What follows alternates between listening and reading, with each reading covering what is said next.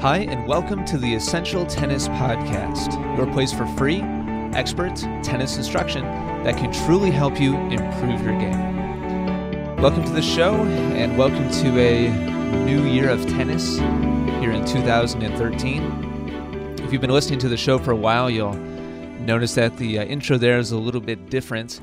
Long story short, I, I had some really frustrating technical difficulties with the program I used to use to record the show.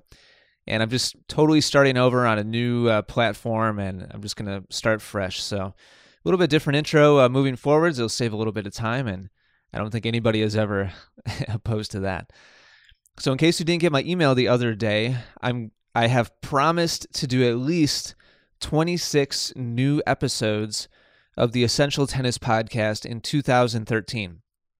I'm not big on New Year's resolutions, but that's something that I resolved to do this year. So that means a, a new episode on average every other week. I'm not going to promise it'll be every other week, but it'll. I, I promise it will be at least 26 new episodes, starting with this one. So hopefully, hopefully you appreciate that, and I apologize for how much I dropped off in in 2012.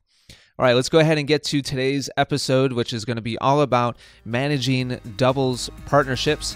Sit back, relax, and get ready for some great tennis instruction.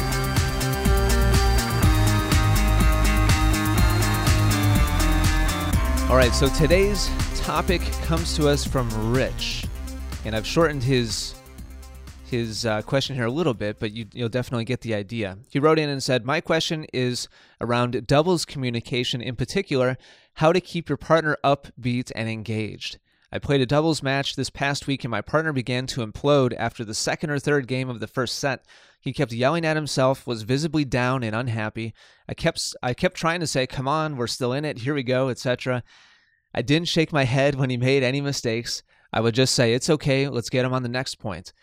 Definitely didn't make for a fun match. How should I approach this in the future if I'm paired up with him? Thanks, Rich. All right, well, Rich, that's a, an excellent question. And I've actually decided to go ahead and expand the, the topic to just kind of general doubles partner advice. And this is not going to be about strategy or tactics or, or figuring out how to come up with a good game plan with your partner. None of that. It's just going to be all about communication because just like with any partnership in life, communication is is huge.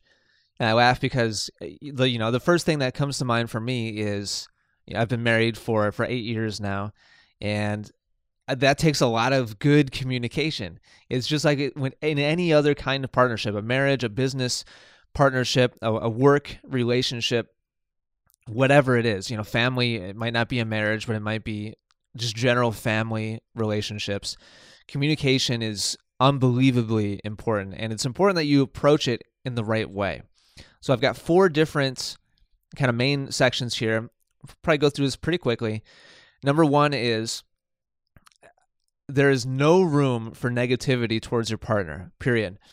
And Rich's question, he made he made it very clear that he was trying his best not to do that. He said he, you know, didn't shake his head, etc. That it's not a mistake that I put this at number one because, in my opinion, it is the most important part of having a good, solid, working relationship with your doubles partner. There is no room at all for negativity, either directly or indirectly. And here's what I mean by by that. Directly would be, and and you've seen this, all right. If you've been around tennis at all, you have seen this, and it's embarrassing, right? But you know what? These types of problems everybody thinks that they couldn't it couldn't possibly be them but just check yourself all right? Next time you're out there playing doubles make sure that you're not making these mistakes. A direct negative communication towards your partner would be like literally saying to them dude you're blowing it. Or or literally saying oh my gosh we, you know we really needed that point or or some something along those lines. Anything that's not positive you might think it's just neutral whatever. If if it's not positive, just don't say it to them. Now, indirectly, you, it's very very easy to communicate negative emotions or negative energy to your partner indirectly, and that would be like the shake of the head, like what Rich said. He, you know, he wasn't shaking his head. So your your partner screws up. Maybe it's a sitter volley or sitter overhead on on a really important point, and you and you just turn around and shake your head, right, and walk back to the baseline. You, you might say, "Well, Ian, I didn't I didn't say anything to them. You know, I I kept it to myself." Well, no, you didn't. You need to be very very careful about even just physical reactions like that. It could be just a shoulder slump. It could be it could be turning your back to them to hide your expression. Whatever. Don't directly or indirectly communicate any kind of negative negative any kind of negative anything, whether it be verbal, nonverbal, whatever. Okay, that's number one. Incredibly, incredibly important. Number two, make suggestions, but never give orders. I shouldn't say, I should never say everybody. Almost everybody makes this mistake. And this is especially when you're playing with a new partner or you've only played with this person a couple of times. Now, if you've been partnered with the same person for the last 10 years, and it, you know, over the years, it's become very obvious that you're the leader in this partnership and you kind of set the tone, you know, tactically and emotionally, and you're the one that really drives your your partnership forward, then that's totally fine, and you can feel free to be that leadership type person. Yeah, that's a whole another topic that I could talk about is kind of different personalities within a, a, doubles partnership. But if you're if you're walking out on, onto the court with this person for the first time, do not give them orders about what to do. You might think that you are amazing as a tennis player. You might think that you know everything when it comes to strategy and tactics and technique and eh, you know every other part of the game, but it is not appreciated and again, if you've been playing doubles for any length of time, you know exactly what I'm talking about. Everybody's been in the position where they've been the recipient in this situation, right? Where you've got the partner who's constantly trying to fix your game. This is totally classic in golf. Also, those of you that are golfers know exactly what I'm talking about. You get paired up with that guy who's constantly giving you, and you know, he means well, but it's just the biggest pain ever. And it's so annoying and frustrating. It can easily lead you down the path to playing worse in either tennis or golf. Okay. Now, most people aren't in the position to uh, to where they're you know they they really know their partner and they've been playing together for a long time and they're in that leadership role so you should be suggesting a positive tactical change or a positive strategy or a technique change or change of any kind if it works then great give them positive reinforcement immediately after whatever they've tried works. Give them a pat on the back say awesome great job. That's exactly what i'm talking about.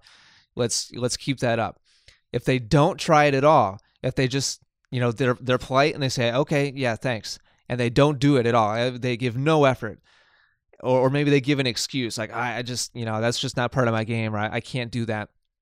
Just drop it okay trust me on that just drop it don't don't keep hounding them don't say oh but no really you got it i'm positive this is going to work just just drop it if you start hounding them about it and and you get annoying about it, your partnership is going to dissolve very quickly.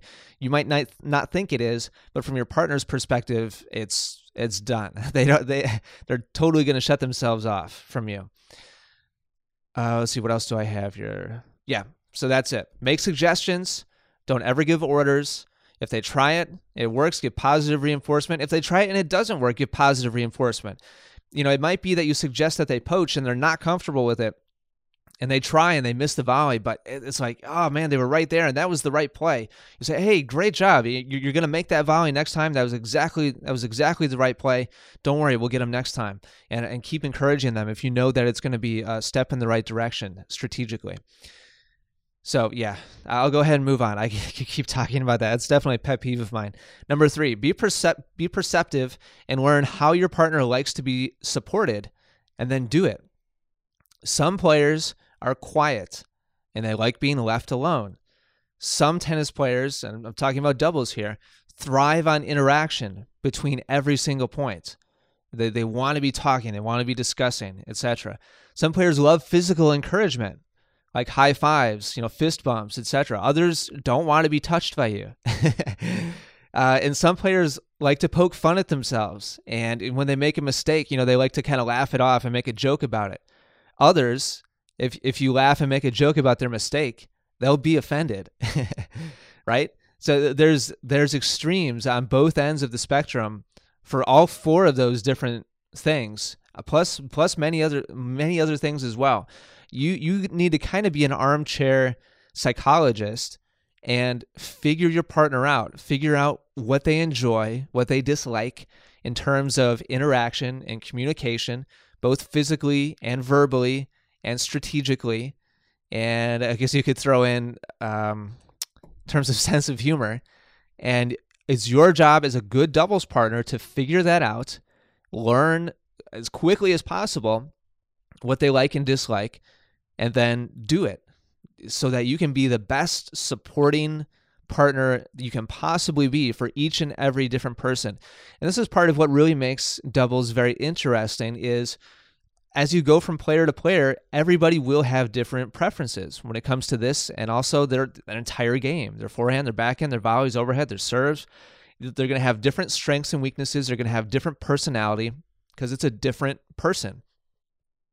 And so, a part of what makes doubles interesting is going from partner to partner and opponent to opponent and figuring these things out and doing the best you can with what you're given to win that that current day. Just a couple of final thoughts here before we we wrap this this topic up. Um, I think I just have two here. Uh, first of all, if you do everything above, everything I've talked about, you're not negative at all. You make you make some suggestions, but then you drop it if they don't want to do it. You don't give them any orders about what to do. You're perceptive about their preferences and you communicate in the way in which they appreciate. if you do all of that to the best of your ability and they still have a terrible attitude all match, then let it go. At the end of the day, you cannot control their feelings, you cannot control their attitude, you cannot control their mental outlook on the day or on the match or on anything else in life. So, although you're following the instructions that I've given you, oftentimes you can't you you can't have enough of an impact to help them get out of that slump mentally. And you know what? That's that's life. You know, that's that's not even just tennis. That's that's just life. You know, you can totally mean well, you can do your best, and your partner could still have a terrible, terrible match mentally. And that's just that's just part of it. And you need to be, you know, first of all, accepting of that, not accepting like, oh, you know, it's okay, but that's just part of it and you need to just put it aside, move on, and do the best that you personally can. You cannot control them, but you can control your own attitude and your own outlook on the match. So do the best you can for yourself. Yeah, try to help your partner out, obviously. But if it becomes very clear and very evident that none of your um, none of your efforts are, are making any difference, then there comes a time where you just need to focus on what you can do and just let it go because again, you cannot control them. And then lastly, don't take yourself too seriously. All right? This is supposed to be fun, right? We're out there playing a sport that we enjoy, a sport that we love. We want to enjoy it. We want to get some exercise and, and get some competition in and fulfill all those different things that, that tennis is, is wonderful at, at giving us in life. Don't take yourself too seriously to where, uh, you know, every single match, it's like, you versus the world and you've got to put your partner up on your shoulders and you're going to be like William Wallace and Braveheart and and rally the troops and you're you know you're going to come through with with an incredible victory and it's all going to be because you coached your partner through it. I mean, if that happens then awesome, great job. But again, you need to be you need to be wise about uh, about reading the situation and being able to realize when you know you're not going to be able to pull them out of this and just take it for what it's worth. Don't get down on yourself as as a result. Just enjoy yourself the best you can and, and make it through the match and move on to the next one. And that's just part of it. And and again, as I as I mentioned earlier, you know, this mirrors life and this is just a good life lesson. You can't control the other, people around you all the time. Some sometimes you can have a great positive impact, other times it's not going to happen. And just just let it go and do the best you can with what you're given that day. So, Rich, hopefully that's helpful. And obviously, the rest of you listening, hopefully that's helpful. Quick uh, review there's no room for negativity towards your partner, period. Make suggestions, don't ever give orders. Be, be perceptive, learn how your partner likes to be supported, and then do that. If you do everything that I've suggested and they still have a terrible day, just let it go and don't take yourself too seriously. It's supposed to be fun and do your best to just still make it enjoyable even if your partner has a terrible day. It's it's possible, trust me. So Rich, hopefully that's helpful. Sorry for the uh, the situation that you were in, but that's just part of it sometimes. Hopefully some of the, the suggestions that I've given you are, are going to work for you with that specific partner. If you have anything further, definitely feel free to let me know.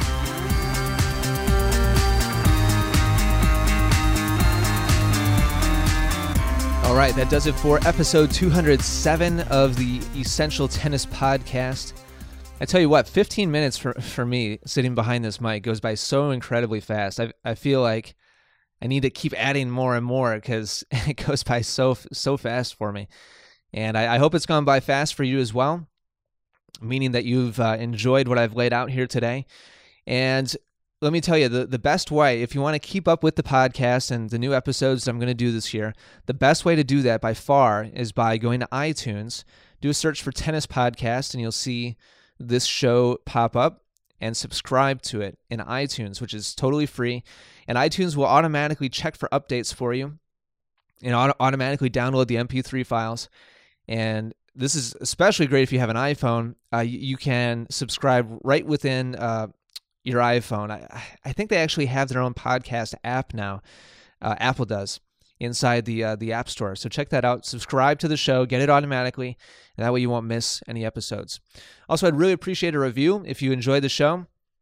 A review in iTunes would help me very much, and I'd appreciate that. If you have any topic ideas for the show, you can always feel free to send me an email to Ian, I A N, at essentialtennis.com. All right, that does it for today's show. Thank you so much for listening. I appreciate the fact that you sat down, or maybe you're driving or working out, and you took the time to listen to what I had to say. That, that means a lot to me. So take care, and good luck with your tennis.